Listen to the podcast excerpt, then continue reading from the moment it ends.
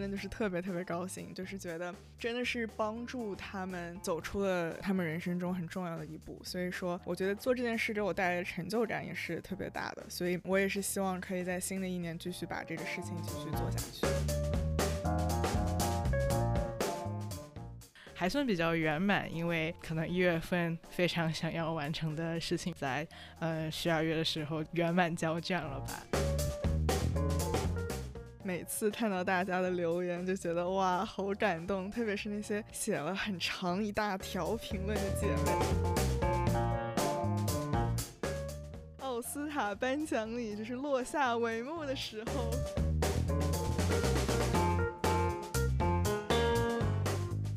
家好，欢迎收听半成年人，我是小芳，我是小袁，我们两个是刚刚在美国本科毕业的好姐妹。半成年人是一档我们两个人聊人生、职场、成长和感情之类各种话题的聊天节目。你现在正在收听的是我们第十二期节目的下半集，也就是二零二一年的年终总结，是我们二零二一年的最后一期节目了。那我们现在聊完了二零二一年关于疫情和感情方面的一些经历呢，我们现在再来谈一谈下一个部分，我们工作方面这一年以来的经历和收获吧。我觉得对我来说，过去一年中工作方面最大的改变就是我换了一份工作，然后这也是我就是毕业之后正式的第二份工作，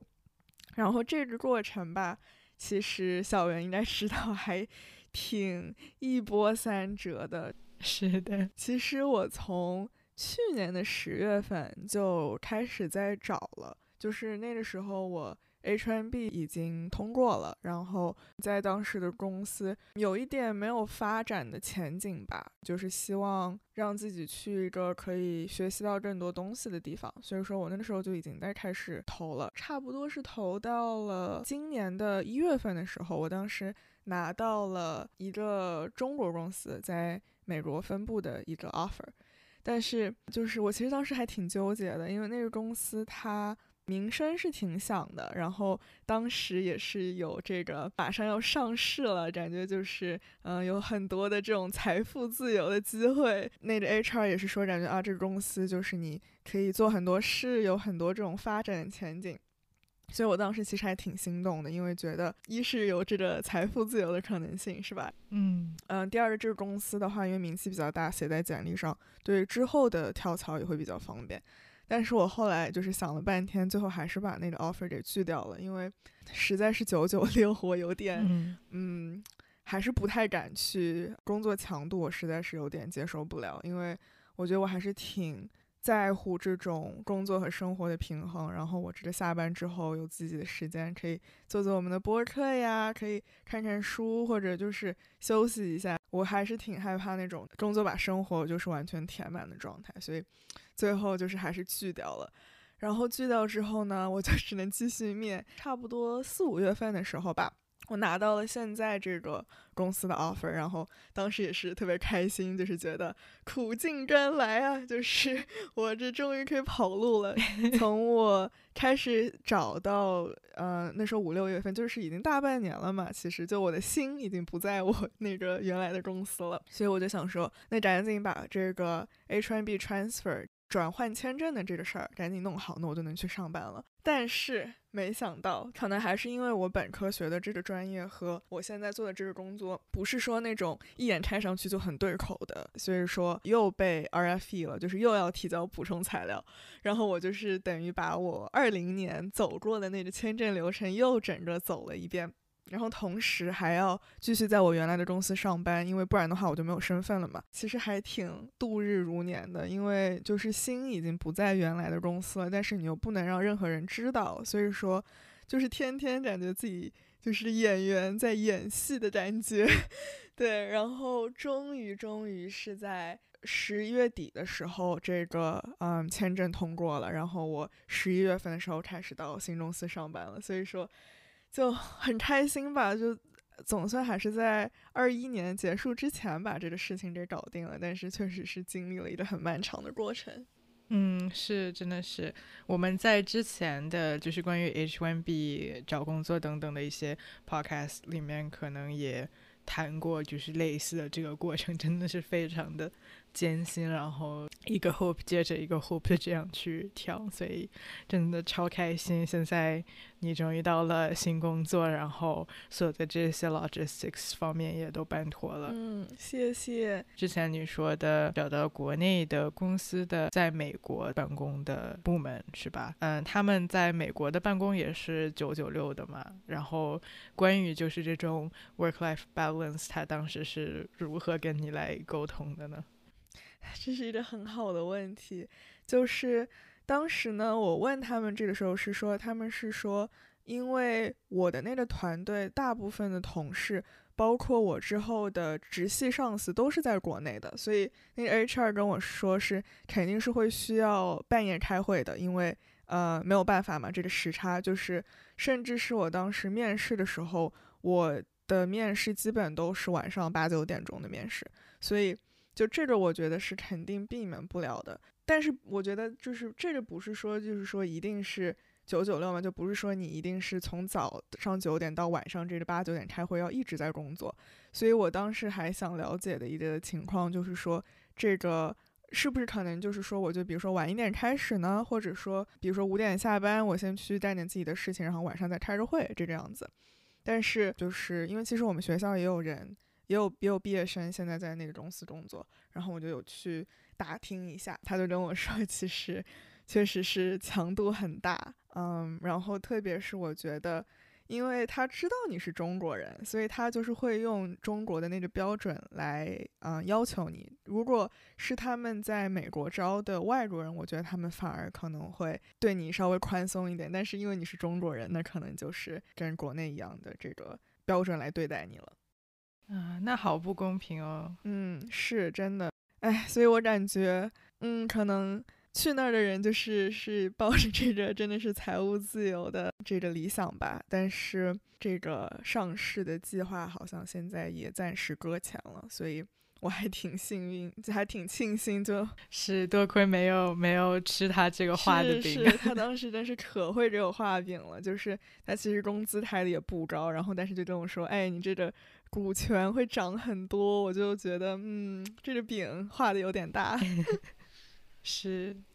那小袁，我知道你在二零二一年其实也经历了很多工作上的成长，你想不想给大家分享一下呢？嗯嗯，好的。嗯，我工作上的成长的话，呃，可能因为我现在还是在上研究生嘛，然后就是没有说一个全职的工作上的这种体验，所以成长更多的还是说在实习的时候。然后其实我现在回顾二零二一年一整年，其实我全年都在实习。我们因为要说这个年终总结嘛，就翻看了一下我这一年的月总结之类的，然后就发现说，其实我从一月份、二月份的时候，大概就是一直在面试，找到工作面试，然后更新自己的简历，呃，然后去 coffee chat 之类的这样的度过的，然后。自己当时的记录就是说，在简历上的一个心态的调整，因为我觉得我可能从本科以来吧，一直对于这个改简历这个事情就是非常的不情愿吧，就是觉得说，嗯，确实是要做的，但是可能自己觉得非常的被动，然后就觉得，嗯，改简历就给我一种。可能把自己去当成一个商品推销的这种感觉，但是我觉得从今年开始吧，一方面也是觉得可能现在可写的东西更加的具体，然后更加的统一方向了嘛。然后另一方面就是可能跟前辈们聊 coffee chat 的时候收获到的一点吧，就是心态上的转变。现在更多的觉得这个简历是说我去。主动的给他提供一个我自己的个人品牌，把我的过去的经验梳理一下，然后跟他说我是谁，我之后想成为怎么样的人，通过我想给他展示的这样的一手的理解，呃，而不是说我是作为一个被动的商品 去被挑选的这样的，所以我觉得这个是二零二一年最大的工作方面一个心态上的变化吧。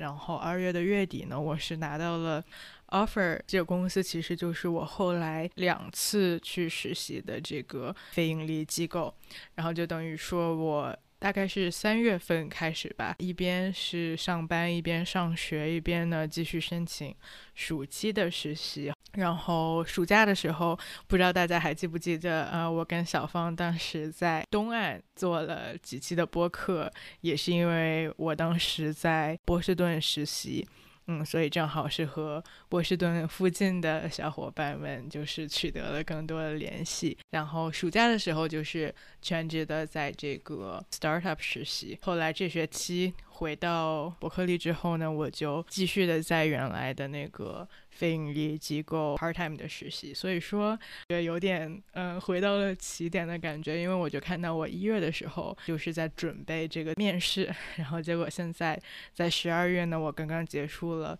我在这个机构的呃第二份实习，所以就是觉得说还算比较圆满，因为可能一月份非常想要完成的事情，在呃十二月的时候圆满交卷了吧。嗯，我真的是看着你这一年，觉得真的太辛苦了，然后又觉得特别为你感到骄傲，就是感觉就好棒，就看着你这一路走来，从申请第一份实习到。第二份实习到回到第一家的那个非营利组织，这一年就是工作方面真的是成长了很多。然后我觉得你说的那点关于对待写简历的态度，我觉得也是非常有启发。虽然说简历是要呈现一个公司想要看到的候选人的样子，但是我觉得在这个中间其实也是可以发挥主观能动性，把你自己。想要展现的方面展现这个公司，而不是只是说啊，我去迎合这个公司想要看到的一个状态和一个标准。嗯，是的，是的，而且我觉得就是做这个总结，然后写这个简历的 process 本身，可能也是一个很好的回顾自省的过程。我觉得就像咱们现在做这个年终总结的时候，我也是看到我这一年来做过的事情，然后看了看每个月的总结，然后又有了一些新的感悟。所以我觉得就是去树立这个个人品牌，然后去写这一份简历的过程本身，也是一个非常能够让自己更好的。认识自己的一个过程，嗯，真的是，真的是，对。而且在这个过程中，小芳也帮了我很多。我觉得，哦，我觉得在申请工作，然后甚至包括找不同的公司、找不同的前辈去 coffee chat 的过程中，也是给我很大的启发。然后是一个非常好的 mentor。我知道你在专门做 mentorship，然后就是说过往的一年中有没有什么这方面的经验想和大家分享一下？好，首先过奖过奖，我觉得我并没有一个 就是那种过来人的角度，毕竟也是就是刚毕业没多久嘛。其实我觉得我跟小袁更多就是那种互相帮助吧，就是小袁其实也给了我很多关于怎么去和团队里不同的人合作方面的特别有用的建议。嗯，所以说就是互相学习，互相进步这样。是的，互相吹捧。是的，是的，商业互吹，吹起来。然后说回到刚刚小袁提到的 mentorship 的网站，是叫 US Toffee Hour。我是从去年一月份开始成为了这个平台上的一个 mentor。无论你是在校生，还是说你已经在工作了，但是想转行进入用户体验这个行业，你都可以在这个平台上免费的找一位导师，然后。进行一个一个小时的咨询，我现在就是在这个平台上每周辅导一位学生，然后已经从去年年初持续到现在，所以就是差不多两年了。然后我觉得这个经历对我来说，不光是说是提供给这些我辅导的学生帮助。我觉得其实我自己也是成长了很多，因为我觉得就像小袁你刚刚说的，就是写简历其实也是一个复盘你自己过去的一个经历的一个过程。然后我觉得对我来说，mentorship 其实也是这样子，就是在我在辅导这些学生的时候，我其实也自己在想，说我当年是怎么做的，为什么我当年。这么做就拿到了 offer，就是我当年是怎么准备这个面试的，我当年是怎么准备我这个作品集，怎么写我这个简历的。就是如果我不去做这件事的话，可能在我潜意识里，我可能是知道是怎么一回事，但是我没有一个很系统性的去复盘过我过去的这些经历。但是我觉得，在我做 mentor 的这个过程当中，其实就是我也在训练我自己怎么去更系统性的，然后更有条理的把我过去的这个经历。总结出来，然后尽可能的帮助到更多的想要进入这个行业的人。所以其实我觉得我自己收获也特别大。另一方面就是说，看到这些我辅导的学生真的经过我的辅导，就是成功的进入这个行业。就是我真的是有学生，就是现在是在做用户体验方面的实习生，或者是拿到了别的相关岗位的 offer 过来跟我说，我真的就是特别特别高兴，就是觉得真的是帮助他们走出了他们人生中很重要的一步。所以说，我觉得做这件事。给我带来的成就感也是特别大的，所以我也是希望可以在新的一年继续把这个事情继续做下去。嗯，哇，那真的好棒！因为我知道你一直在做这个事情，但是之前其实不知道，就是你是以每周一次、每周一个同学的这么的一个频率去做，所以真的觉得好酷。嗯，谢谢。嗯，你刚才说的这个让我想到，我现在上的这个研究生，他会有那种分享会嘛，就是给想要申请的同学一个参考。我就正好是要。作为一个学姐吧，然后去分享一些体验，然后就想到说，我当时申请的时候去去参加同样的这种宣讲会的时候的一个心情，就觉得真的是非常不一样。然后也是觉得有非常多的，呃，像你说的这种收获，就是说，一个是去复盘这个经验，一个是去能够用到这个经验去。帮助更多的人，我觉得是非常酷。嗯，我觉得这种可以去 give back 是是特别好的一件事。就是我们当年接受到了很多来自于别人的帮助，然后现在可以同样就是做一些力所能及的事，去把这个 goodwill 去给它继续传递下去。嗯。对，那另外一点，在工作上啊，或者是工作和个人生活吧，都有涉及的一个成长，在二零二一年对我来讲，就是说更加的注重劳逸结合，也可能是因为疫情，就是自己有了更多的选择去安排自己的时间，更加的弹性。我个人吧，就总会忽略给自己放假。今年的一个重点吧，我给自己设立的一个目标就是想要给自己放更多的假，然后给自己一些自己的时间，更加的能够去放松。呃，因为我觉得我每次都是那种在 制定计划的时候，我会觉得，嗯，这个我也能做，那个我也能做，然后可能就会去百分之一百二十的把自己的日程都塞满。嗯，这样的话，如果出了任何的意外情况，呃，或者是某一个项目比预想的时间、比预想的精力花的要多呢，到最后就会完全的应付不来，可能最后会有百分之一百五十的工作要去做。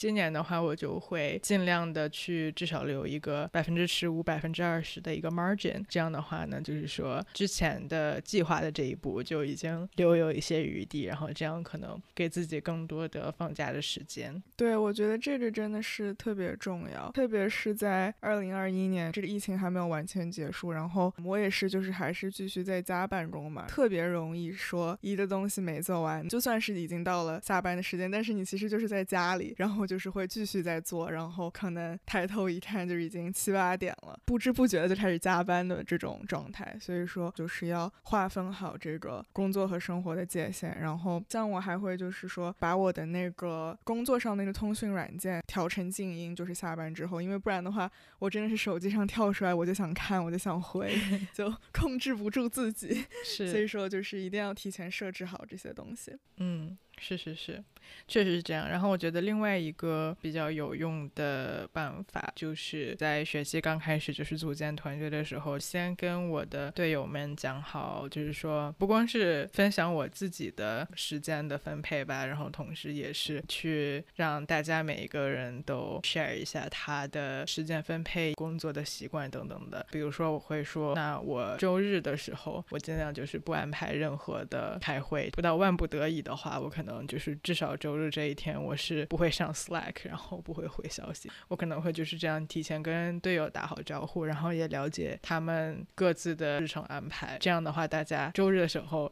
嗯，因为知道我不会上 Slack，也不会来找我这样。对，我觉得这个说的特别好，就是不光是要注意自己的界限，也要关注好别人的这个工作习惯。然后说到 Slack，Slack 现在是可以定时发消息，所以说你要是有一个消息，你怕你之后忘记发给同事，但是又不想说现在发就是影响到别人，因为已经是下班时间的话，就是可以给他定时，让他在明天早上上班的时候再把它发出去。我觉得这个也是一个很好的办法。是是是，我好喜欢这个新功能。我记得之前它没有更新的时候，我就抱怨过很多次，它为什么没有这个功能。然后现在它出来了，真的太开心了。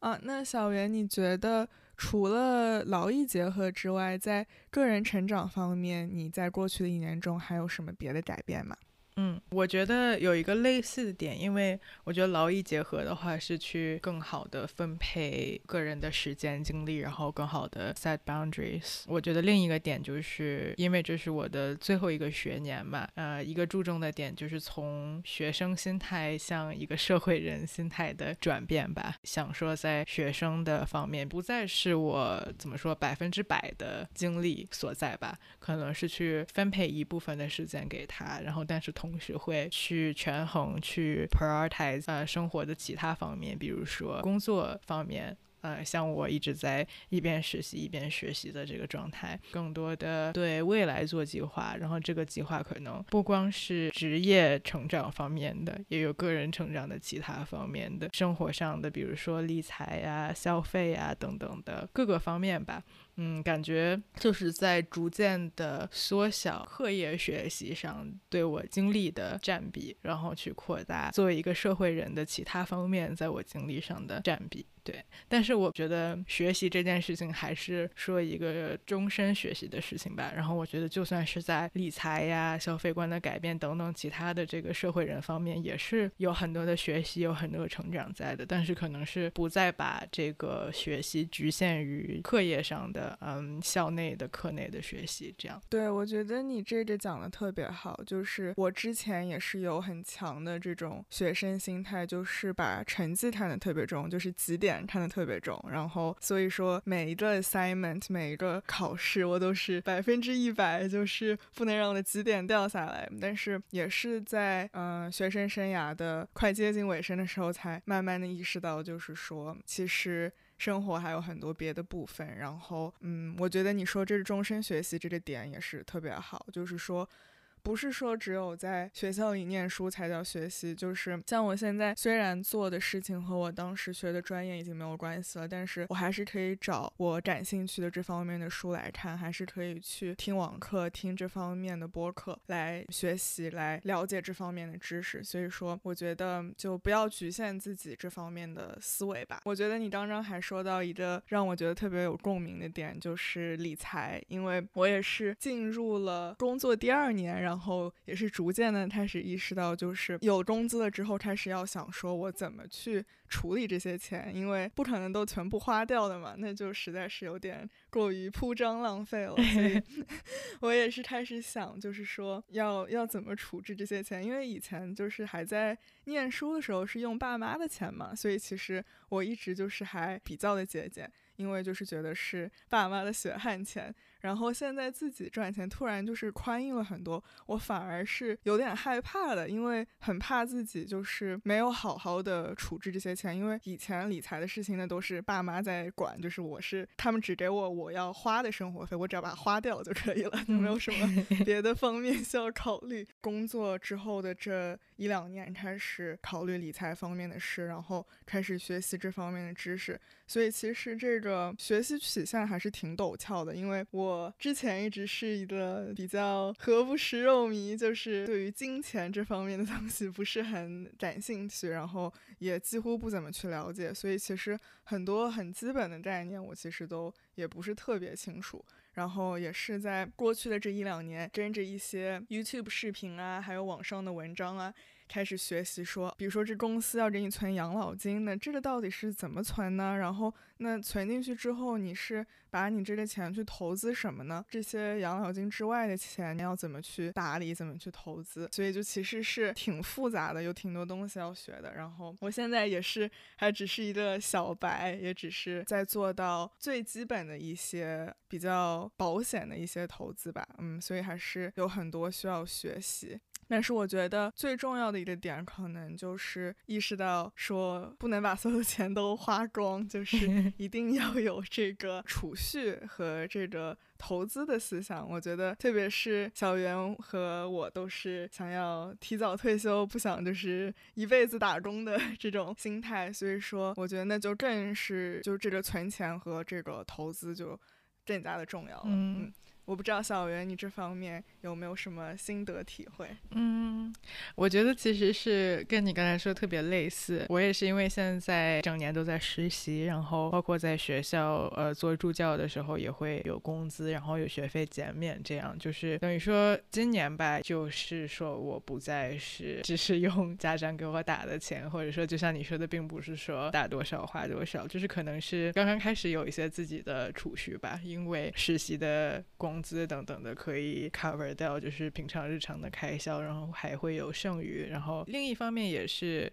因为意识到了，呃，钱是 比较来之不易吧。可能我之前爸爸妈妈给我打钱，我虽然也不会说非常的铺张浪费啊，但是至少没有亲自参与去挣这个钱。然后可能现在就会在理财方面更多的投入精力和时间，因为就会想说，那我辛辛苦苦挣来的钱，那不能把它去浪费掉，嗯嗯嗯，是的，是的，我觉得说的特别好。那我觉得我们要不要给大家就是快速推荐几个我们觉得用的比较好的理财方面的工具或者是资源？可以啊，那我其实可以推荐一本书，因为 Berkeley 其实是有一个 Personal Finance 的课，然后非常的有帮助，出一本书就是关于从学校毕业进入社会的一个 Personal Finance 的相关的知识。这本书我非常的推荐，它叫做 The Missing Link。From college to career and beyond，但是这本书有可能说更多的是适用于在美国，比如说会涉及到在美国的保险、退休金、买房、投资等等的。如果说你现在在美国，然后对个人理财有兴趣的话，我非常推荐这本书。好棒，记下了，我一会儿也要去搜一搜。我觉得我也有几个比较推荐大家的工具和资源吧，一个就是 Mint，就是一个手机上的 App，然后它我觉得最好的功能就是说，你可以把你有的所有的银行账户呀、投资账户呀。信用卡，所有你的财务上的账户都可以把它连在这个 app 里，然后你就是可以很清晰的看到你所有的资产，然后你所有的这些 transaction，所以就是会让你对自己的财务状况有一个更清晰的了解吧。然后它这个 app 里还有一个 budgeting，就是做预算的功能，你可以提前每个月做一下你。每个月在不同的开支上的费用，比如说像出行花多少钱，吃饭花多少钱，房租花多少钱，然后它都会自动的把你的这些 transaction 归类，然后看你每个月有没有呃在你这个预算之内，还是说超出预算。所以我觉得这个也是一个很不错的功能。是，这真的是特别好用。我当时也是被小芳推荐了这个 app 之后，现在也是非常的着迷，是吧？是吧？而且就是它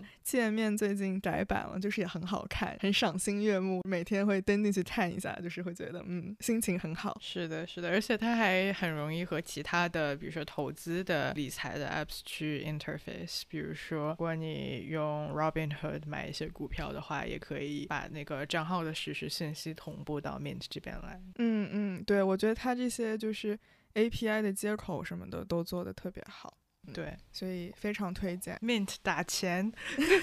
是快点，我们说了这么多好话，嗯，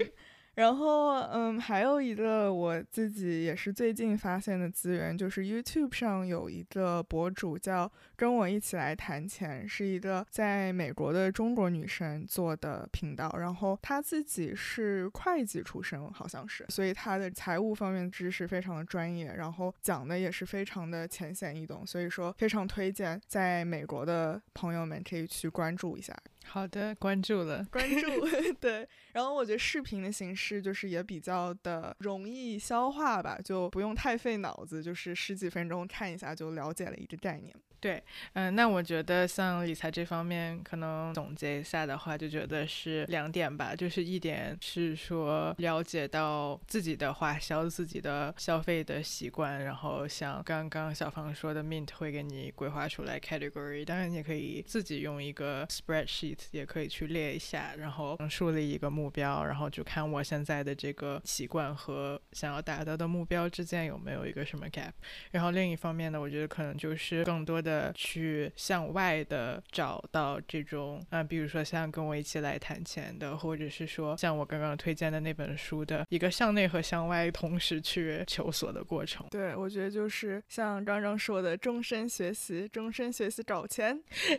嗯，那小袁，你觉得你开始关注理财这方面，然后更加的了解自己的消费习惯之后，你有没有在？消费上做出什么改变呢？今年哦，有的有的，但是我这个改变可能比较极端，就是通过对于自己的消费习惯了解了之后，发现我觉得可能花了很多比较没必要的钱，就是在买衣服这件事情上面。买了很多衣服之后呢，在美国其实觉得至少在伯克利吧，就是其实是一个挺村儿的地方，然后反而就是说，如果你穿太精致去了怎么样的，会有点格格不入吧。然后因为我现在也是。是在嗯租房子嘛，又加上是大学的最后一年，就觉得说，嗯，那可能之后又要搬家，然后这些衣服呢又没有地方放，可能最后还是要捐掉或者卖掉，或者是嗯如何处理掉的。所以今年就给自己立了一个很大的 flag，就是说这一年要精简生活，然后最大的体现就是说今年就不买衣服，就是说一个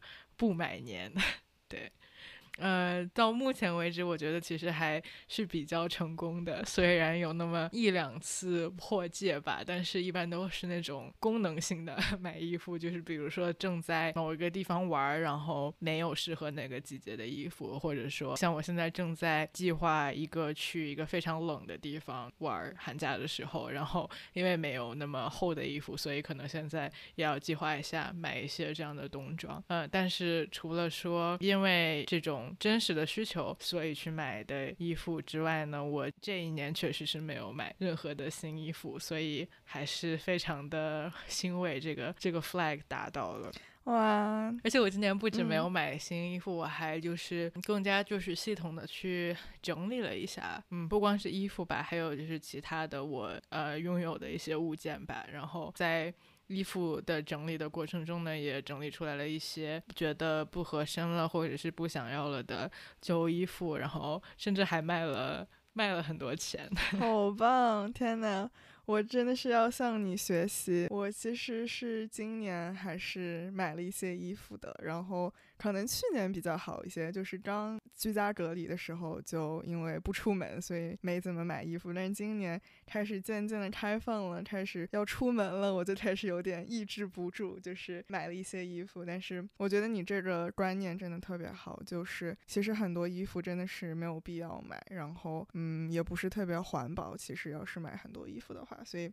我觉得真的特别棒。然后我觉得说到精简生活这一方面，让我想到了刚刚我推荐的那个跟我一起来谈钱的博主，他就有说过，其实东西很多的话，不光是说你花了很多钱去买这些东西。然后你这些东西在把家里的空间给填满，其实也会导致你浪费很多自己的时间和精力去找这些东西。然后找不到的话，因为东西太多了就很难找到，然后你就要去买更多的。所以其实是一个非常不好的恶性循环吧。嗯，不光是说你买这件东西时候的花费，其实它后续的支出也是很高的。所以说，嗯，我觉得精简真的是特别的有必要。嗯嗯。嗯然后说完了物品上的精简，我觉得其实今年我。还比较大的一个改变就是说，社交媒体呃这种线上的精简，我其实本来就不怎么用社交媒体，但是今年那个居家令放松了之后，就是出去旅游什么的，然后就听朋友说小红书就是上面有很多这种旅游攻略啊，然后什么探店指南之类的，我就下载了小红书，然后就开始嗯进入了一个小红书的深渊。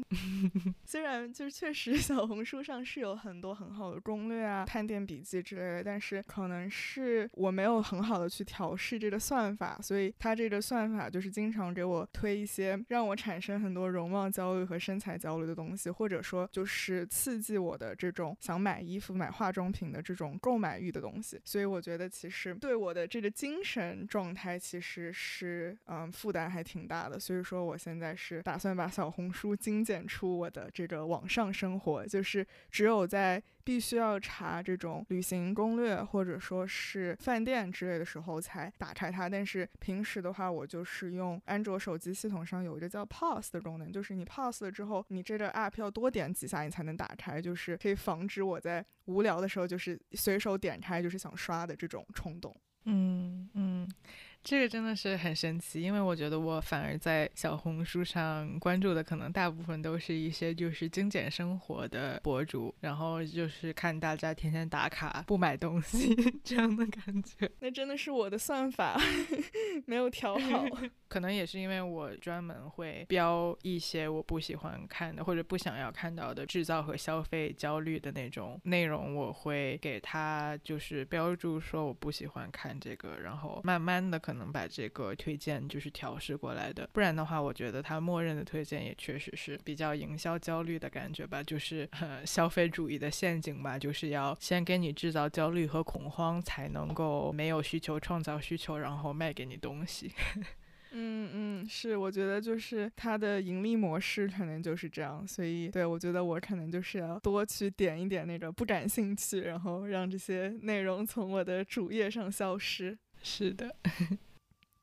那最后一个部分也是最重要的一个部分，就是我们今年开始做的我们这个心爱的播客。我们是从今年的四月二十八号发布了第一期节目，然后哇，嗯，竟然就是坚持到了十二月。其实我也是有点没想到，真的是拍拍自己的肩膀，真 的真的。刚开始做的时候，也只是抱着一个，主要是就是分享一下自己的生活呀，然后最近的一些想法呀，然后我们两个可以这个思想碰撞一下的这么一个呃渠道吧。所以说能坚持这么久，我觉得其实也是因为就是真的是得到了很多大家的支持，就是每次看到大家的留言就觉得哇好感动，特别是那些写了很长一大条评论的姐妹，我每次看到都是觉得啊太感人了，就是竟然愿意花。这么多时间去给我们这个回复，真的是非常非常感动。嗯，真的是，就是，嗯，就觉得非常开心，能够引起大家的共鸣。然后我记得之前还有听众留言说，可能失眠的时候会听我们的播客，然后我可能不开心的时候会听我们的播客，然后就是也是非常的暖心吧。然后非常的荣幸，说我们可以去陪伴你走过这些时光。嗯嗯，真的是，真的是。对，然后我觉得。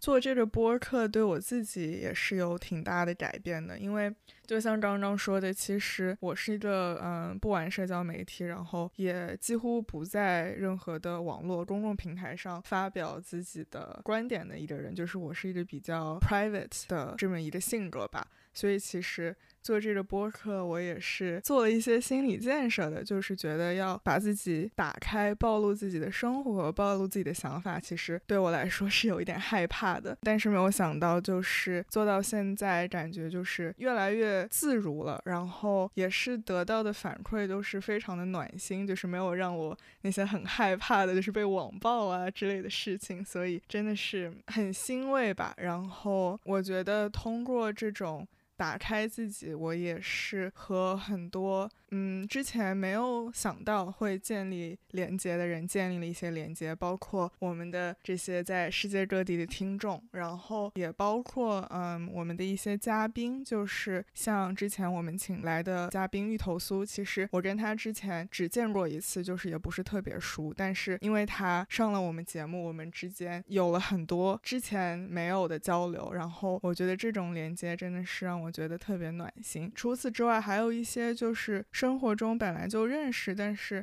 没有怎么保持联系的人，我觉得也是通过听了我们的播客，然后更了解我生活中发生的事，然后也产生了一些交流，让我觉得还挺欣慰的。因为我觉得可能是就是人还是要通过表达自己，才能找到嗯更志同道合的人吧。所以说，我觉得能有这个渠道去表达我自己，然后去嗯认识到和我想法相同的人，真的是非常庆幸的一件事情。嗯，是的，是的，这一点我也是特别有共鸣，觉得因为。做了这个博客，一个是可以更好的去表达自己，一个是也是像小芳说的，可以和更多的人去建立一个联系，而且，呃，更多的了解他们的生活和他们的观点。另外一个点，我觉得作为一个老媒体人吧，毕竟早年是，嗯，做电影什么的，我会可能把这种在媒体上面的表达看的有一点太功利了。在做这个呃播客之前。就比如说，我可能就会想到，嗯，好，我们现在如果要做一个自媒体账号，就要想到它的内容，比如说要是垂直的，然后比如说如何的紧跟热点，然后我们如何的去 market 等等的，嗯，但是因为我们这个博客，呃，能够去聊自己真实的生活吧，然后作为留学生，作为正在要毕业步入社会的这么一个年纪，经历的很多各式各。各样的东西，让我能够把生活更加真实的，然后更加直接的去表达出来，然后呃，去和小芳的观点的碰撞，去和我们的。听众的观点的共鸣等等的，而不太去想说，嗯，那我们这个要如何包装？呃，如果大家听过我们之前的每期的内容，可能也就发现我们确实没有一个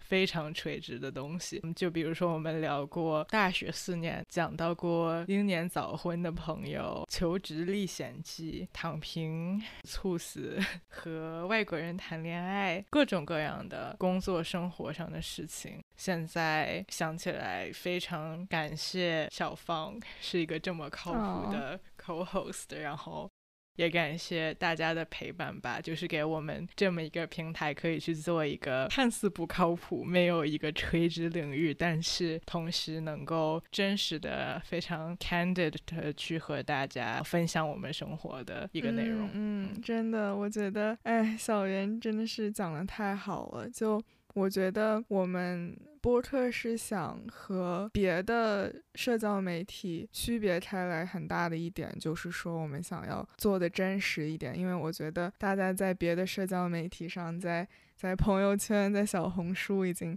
看到了太多就是光鲜亮丽这种被剪辑过的生活，然后这个不是我们想要产出的内容。虽然我们这样子做就是想到什么聊什么，然后可能有的时候聊一些开心的事，有时候聊一些比较丧的事，可能确实是对于这个吸引流量来说，可能确实不是一个好的手段。但是也确实是很感谢，就是真的是有听众喜欢听这种我们最真实的想法和生活。嗯，所以说真的是很。感谢大家的陪伴，然后也很感谢之前愿意来来上我们节目的嘉宾，愿意去分享出自己生活中可能之前不太如意的经历，然后把自己比较脆弱的一面暴露出来，然后告诉大家是怎么度过这些难关的。是的，是的，真的是太感动了。说到这儿，我觉得我们已经可以说什么难忘今宵，然后大家吃饺子，过年好。是。奥斯卡颁奖礼就是落下帷幕的时候，大家都要上台来一起拍一张合照。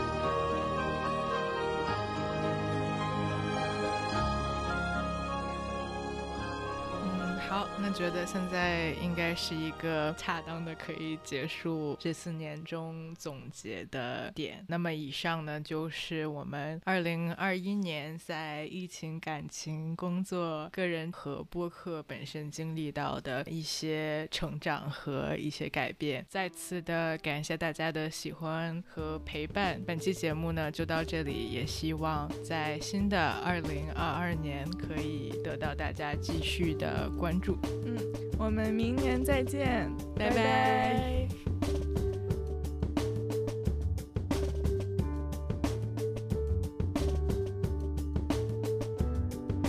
我们可以加一个彩蛋，人家是哭泣版，难忘今宵，难忘今宵，难忘今宵。